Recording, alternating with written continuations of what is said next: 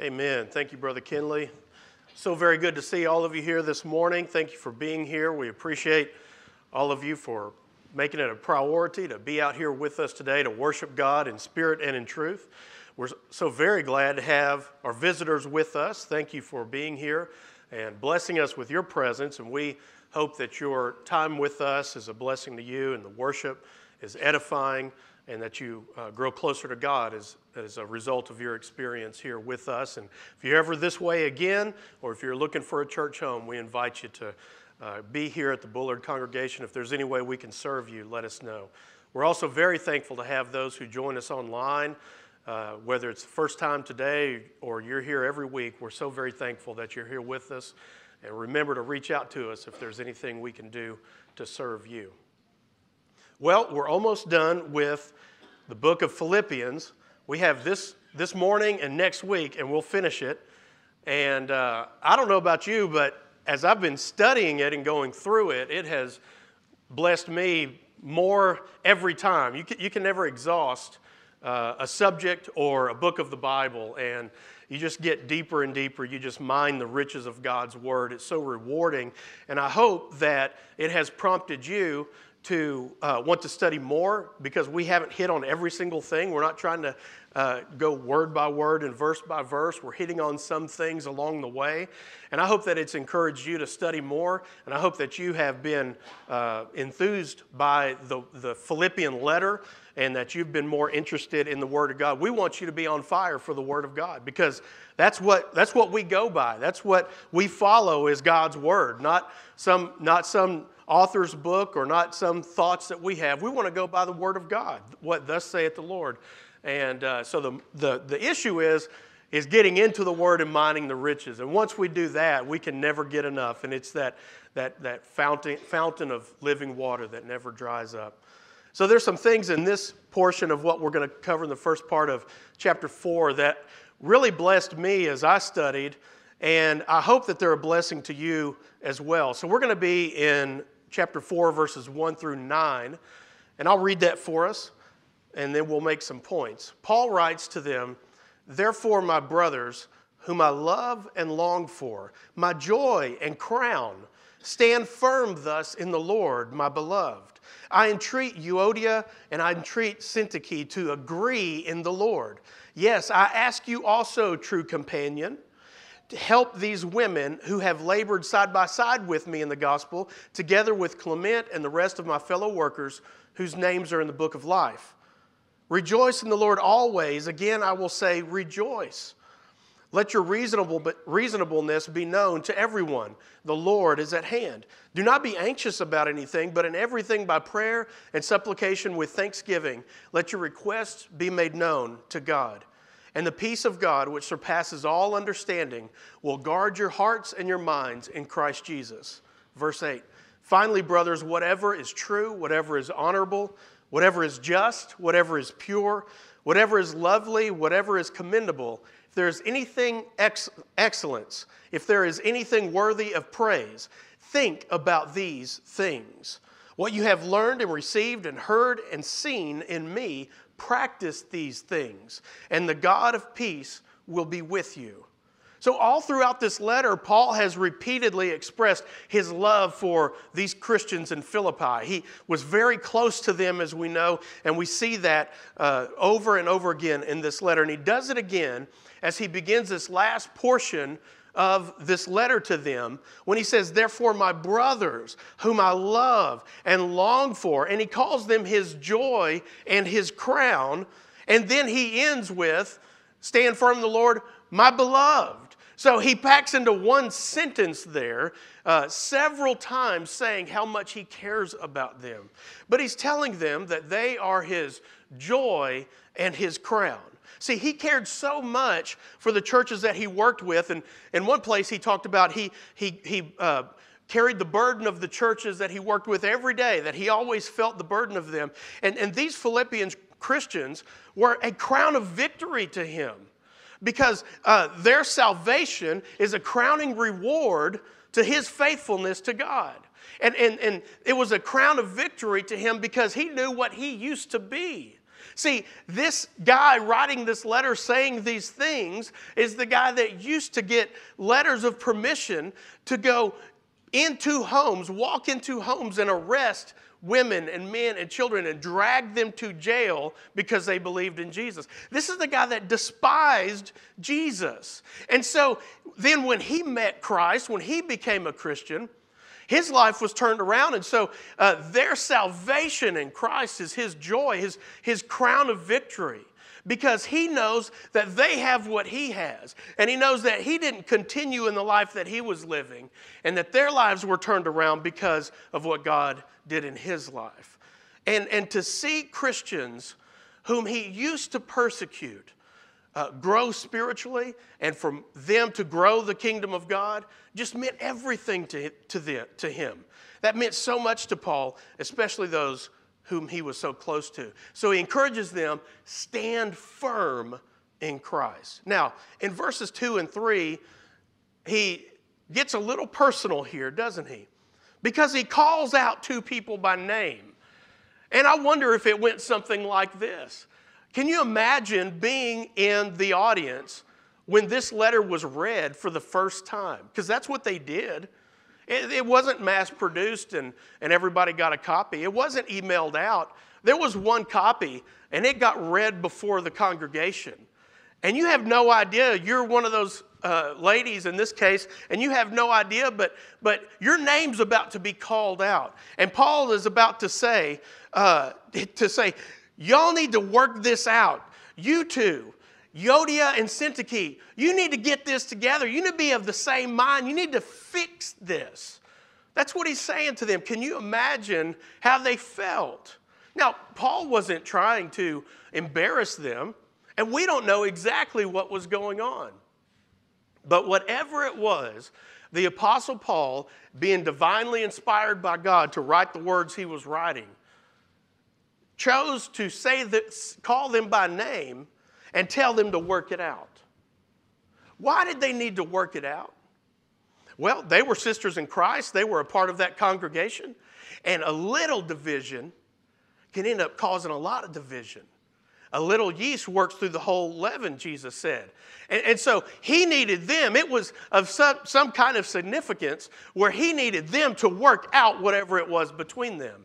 It doesn't seem to be doctrinal because he very often and, and doesn't hold back calling out doctrinal problems in, in the congregations he writes to.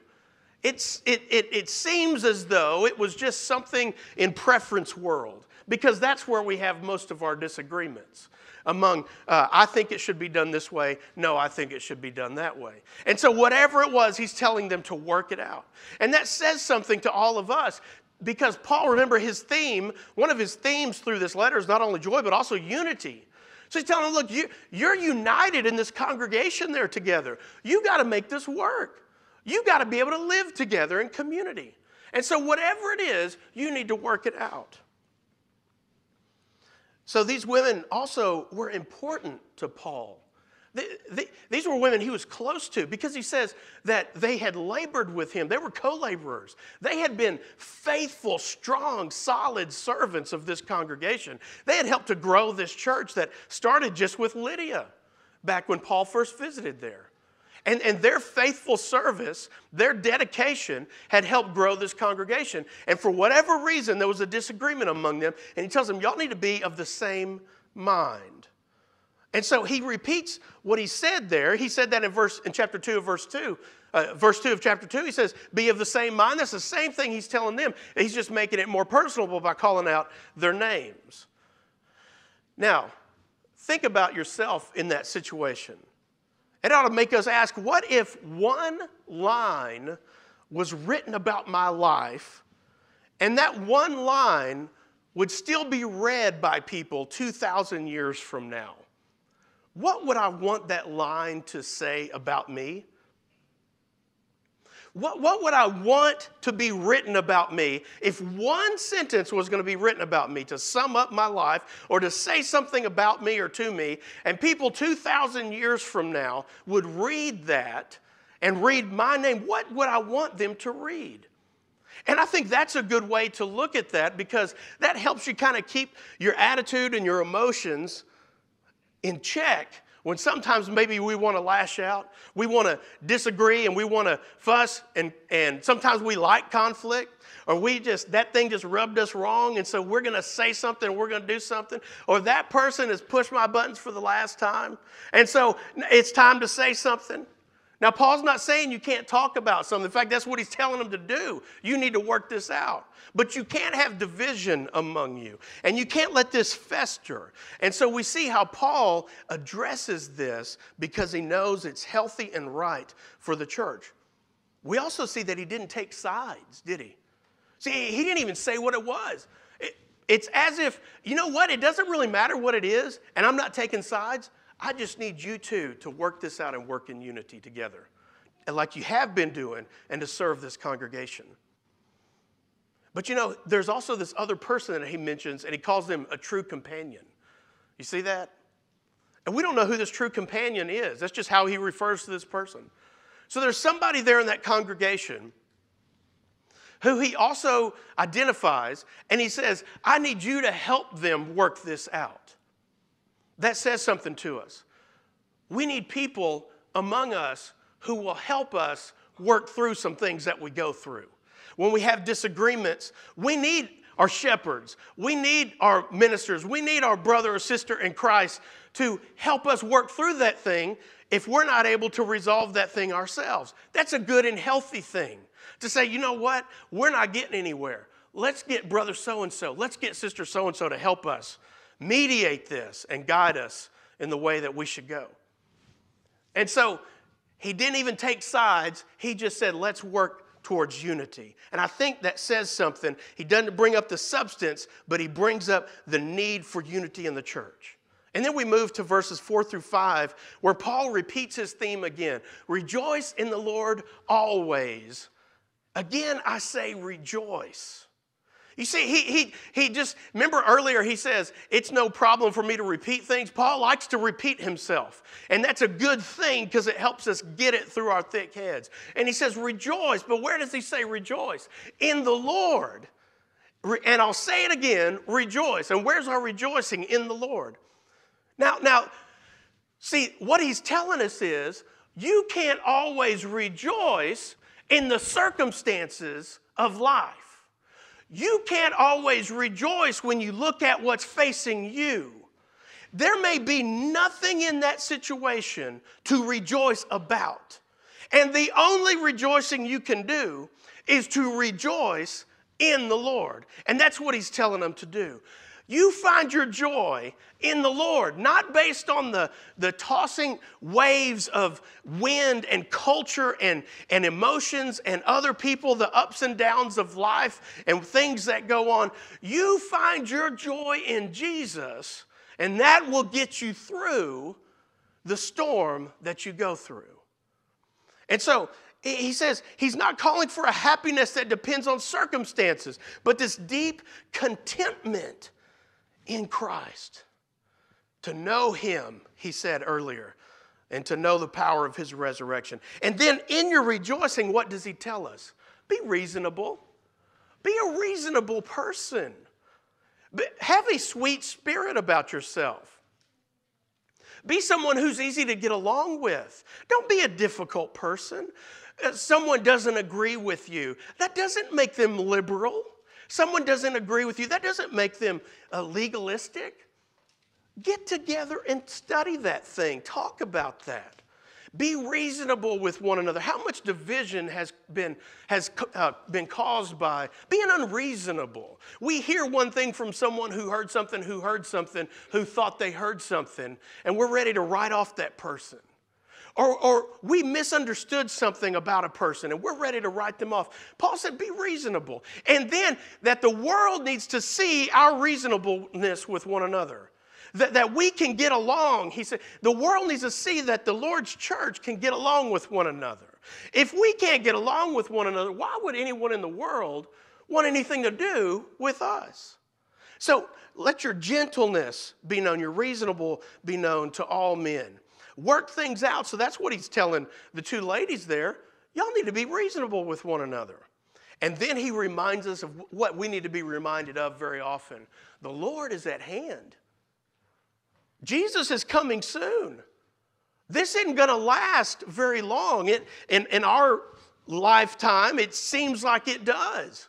But it doesn't last very long. Our lives are but a vapor. And so the Lord is near. We need to remember that. And in remembering that, we need to be able to work things out with one another and to be at peace with one another. And then we get to verses 6 through 7, which I think I, I love studying these verses because there's so much here, but I think they're also, uh, especially this first part of it, is misused very often and, and, and, can, can, and can be used in ways that I don't think Paul intended it to be used. And so Paul writes, Do not be anxious about anything, but in everything by prayer and supplication with thanksgiving, let your requests be made known to God. And the peace of God, which surpasses all understanding, will guard your hearts and your minds in Christ Jesus. And so sometimes what we just hear is, well, don't be anxious or don't worry. You need to stop that because it's a sin. Period. End of sentence. No more conversation, no more discussion. And so, what's a sin to worry? It's a sin to be anxious. You're, you're wrong. You need to repent and get right with God. Well, I, I think that cheats us on what God wrote there for us. Because that's not all that Paul said about that. There's more to it than that. And, and just to tell somebody, hey, Bible says don't be anxious. Don't worry about anything. You're in sin if you do. That doesn't help that person one bit. That makes them a little more anxious about, oh my goodness, I can't stop being anxious, but you're telling me I'm wrong for being anxious. Now I'm really anxious. So that's not what Paul is trying to communicate. We got to finish the sentence here, finish the verses here, finish the thought.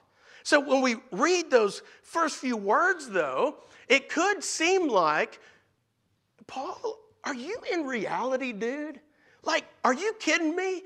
We're not supposed to get anxious or worry about stuff. Are you even human? Are you telling me I'm supposed to shut off my emotions, that I'm not supposed to feel, that I'm not supposed to uh, have feelings and emotions, that I'm not supposed to care? Am I just supposed to be some cold hearted uh, Christian, so called Christian, walking around here? Is that what you're saying? Are you that far removed from reality, Paul?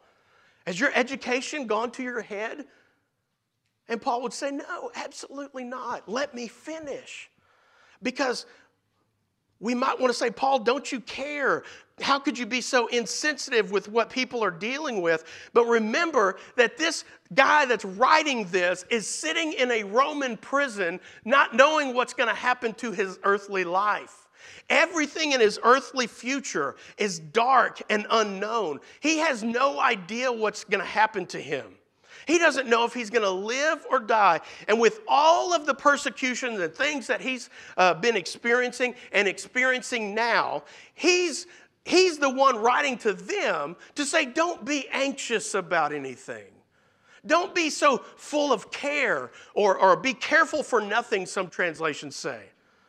And, and this, this is a guy who had all the pressure of these, these, these sorrows weighing on him. He's in the very center of crisis in his life. far more than the Philippians were. They weren't experiencing anything like what he was experiencing. Oh, they had some struggles and some suffering, but nothing near what Paul was going through. And he's the one writing to them.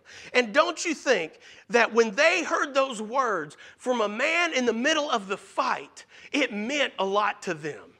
And it just bolstered them to hear those words of triumph and encouragement to say, you know what, if, if Paul can say that from the bottom of a dark Roman prison and he doesn't know what's going to happen to his life, then I can hear those words and I can believe them too.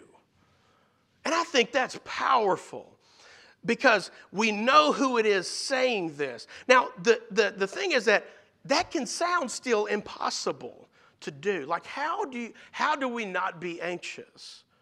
When we see the, the facts of life facing, uh, you know, in our face, the circumstances of life staring us down, how on earth are you saying we can't, we shouldn't be anxious? Well, what does the word anxious mean?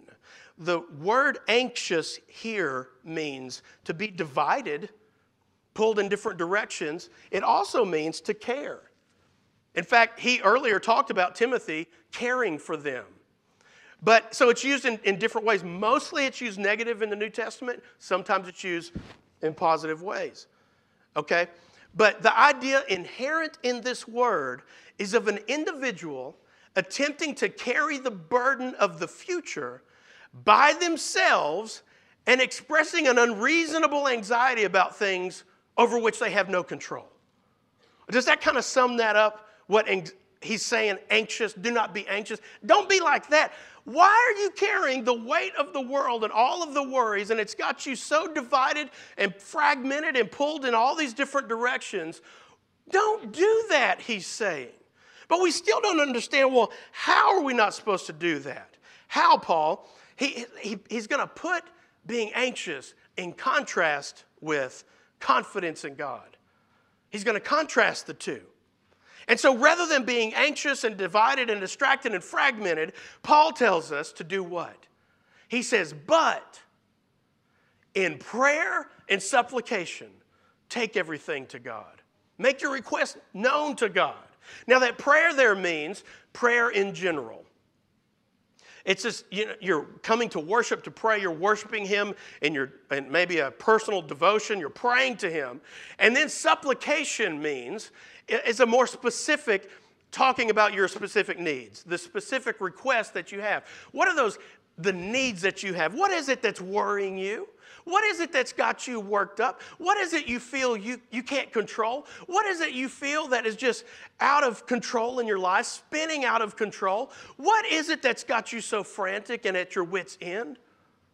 He's saying, you need to talk to God about that. See, that's the thing, is God so often is the last one we talk to. And Paul's saying, take all of that anxious stuff that you have, all of those cares and worries, and you need to go talk to God about that. Make your request known to God. And that's how we're supposed to do it prayers, supplication. Now, then he said, What? How do we do it? With thanksgiving. Oh, now that helps us too. Because when I go to God with thanksgiving, and I'm thanking him for being the God that he is. And I'm thanking him for loving me. And I'm thanking him for all of the blessings he's given me. And I'm thanking him for salvation. And I'm thanking him for what he's doing in other people's lives. What am I doing? What's happening up here in my mind and in my heart? I'm acknowledging that God is God and not, not me. I'm not. I'm acknowledging that God is powerful and I'm not. I'm acknowledging that God uh, cares for us uh, more than I can care. God has uh, all control and I don't. I'm acknowledging that He is God. And I'm thanking Him for those things. We need a more thankful attitude to remember what God has done for us. And when we do that, that starts working on our minds and our hearts. We need to tell him what we're dealing with and take our cares and worries to him, but also go with thanksgiving, recognizing who he is, that he's in control and not you, that God's got this and you don't. That's why you're so anxious, because you think you've got it. And Paul says you don't. God's got it. You need to be going to him to talk to him about this. What so often causes our anxiety? Isn't it that we don't know how things are going to work out? We don't know why they're happening the way they're happening. We don't know what the future holds. We, we can't see the plan all spelled out like we like to see. We don't have all the answers. It feels like too much. I, I don't know what to do in this situation. I, I, and, and where do those work? At us in, our minds and our hearts. All that worry and anxiety starts working in our minds and in our hearts. We feel it in our hearts and our mind starts racing. All these different scenarios, all the worst case scenarios possible, that's what we start thinking about. And we start making up all kinds of stories that we tell ourselves, and then we start believing that. And where did that come from? All of your anxieties that are weighing on you that you're trying to control and not taking to God to let Him control. 1 Peter 5 7, Paul helps us because he says, casting all your anxieties on him because he cares for you. That's what God wants us to do. He wants us to take all the anxieties, the frustrations, the stress, the panic, all of that stuff, take it off our back and throw it up to Him and let Him have it. Why? Why would I do that? Because He cares for you. He says, You're my child. Let me take care of you. Come talk to me about what's going on. Tell me what scares you. Tell me what hurts your, hurts your heart. Tell me what broke you. Tell me what you're going through. I care for you. We need to lay it in His lap because God wants to take care of His children. Jesus asked, And which of you, by being anxious, can add a single hour to his span of life? See, God wants us to move from being anxious to having peace. That's where he's trying, that's where Paul's getting us to. He wants us to move to anxiety to the peace of God. So Paul said, don't be anxious. Instead, what, take whatever happens uh, to you in your life, cast it on God because he cares for you. Take it to him in prayer. And then what? What happened? What's the and there that you see in verse 7? And the peace of God. See, you don't get there when you're carrying all the anxiety. When you're trying to do it and stay in control, you can't get to the peace of God. Do you see that? And how do you get from anxiety to the peace of God? Through prayer. That's, how, that's what we've been studying on Sunday mornings. That's how you get to that point, that peace of God. And what is it about that peace of God? It surpasses all understanding. See, you won't even understand the peace of God in your life. You won't even understand. How does this work? Why is it different now that I trust in God? How come things, uh, I'm not so anxious and worried all the time now? You won't even understand how you're able to go through things now because you have the peace of God, because you got there through your prayer and supplication and going to God. So it's this peace of God. What does this peace of God do? This peace of God, Paul says, guards our hearts and our minds. Do you see that? Where's all the anxiety? Where's all the anxiety in our lives? In our hearts and our minds. That's where it's eating us up. That's where it's killing us. And Paul said, take that to God, lay that at His feet because He cares for you, and then you get to the peace of God that you won't even understand, and that peace will guard that heart and that mind that used to be full of anxiety. Now it will be full, filled with the peace of God. Does that make sense? See, verses 6 through 7 help us understand 413. Now, we can't go to 413, but I would like to, but that's next week. But it helps us understand how Paul can say what he's about to say that we're going to look at next week, especially in 413. Like, we look at that and we say, Paul, how can you say that in 413? I can't even tell you what it says because that's next week. But how can you say that, Paul? Well, over here in verses 6 through 7, he told you how. Because he takes all that he's going through and he casts it on God and, and, and, and gives prayer and supplication with thanksgiving to him, making his request known. And then he got to the peace of God. That's how he can be at peace, sitting in that dark Roman prison cell, not knowing what's going to happen to his life.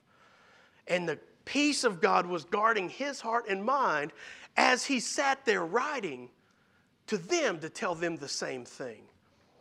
You may not get there in one thought, in one day, in one experience. And I want you to know that, that panic attacks and, and anxiety can be extreme. Some people can have really difficult times with that. And so Paul is not making light of some really serious trouble you might be having with anxiety or panic or, or worry or things like that. He's not belittling that. In fact, we ought to be encouraged by the things that he said, by the things that he says. We ought to be strengthened by the things that he says. But I think what we see is that if we'll do that, we see the result that God's word is telling us we'll get. Now, you know what? You might need to go talk to somebody to get some help with anxiety or depression or whatever it might be. There, you might need to seek professional help. That's not addressed here in this passage, but there's nothing wrong with that. That's a good thing to do. Do that. Here's the point do what you have to do, whether it's professional help or you're going to talk to somebody regularly, or you've got a group of folks you're, you're going to talk with, whatever it might be, here's the point Paul's making. You do what you got to do to get to the peace of God in your life. Does that make sense? So we're not taking it lightly. We're not making it make belittling true serious problems with anxiety and, and all of those kinds of things. That's legitimate. Do what you need to do to work through that and get to the peace of God in your life.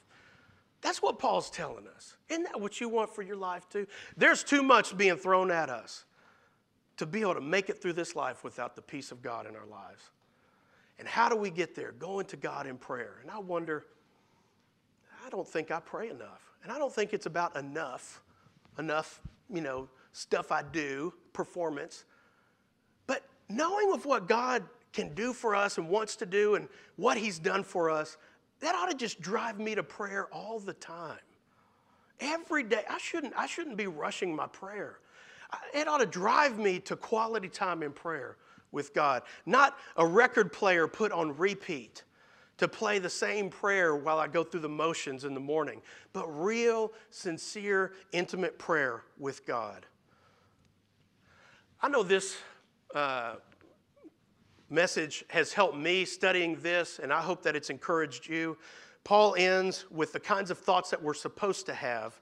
Our thoughts need to be on godly things. They need to be in, we, need, we need to be in control of our thoughts. And that helps us with anxiety and things along those lines.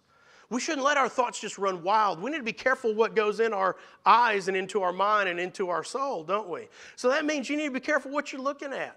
You need to be careful what you're thinking about. And they need to be godly things, and that's what Paul's telling us. And if, and if you want to look at something, think about something, whether it's negative, whether it's dirty, whether it's, you know, whatever that is, you need to hold it up to this list over here. And if it doesn't fit in that list that Paul just gives us about things to think about, then we ought not be thinking about it. Does that make sense? You see that? And then he says, Follow his example as he follows Christ's example. He says that again. And then he ends with, and the peace of God will be with you. I hope this has encouraged you. If there's any way we can serve you, pray with you, uh, help you this morning, we want you to know that we're here for you.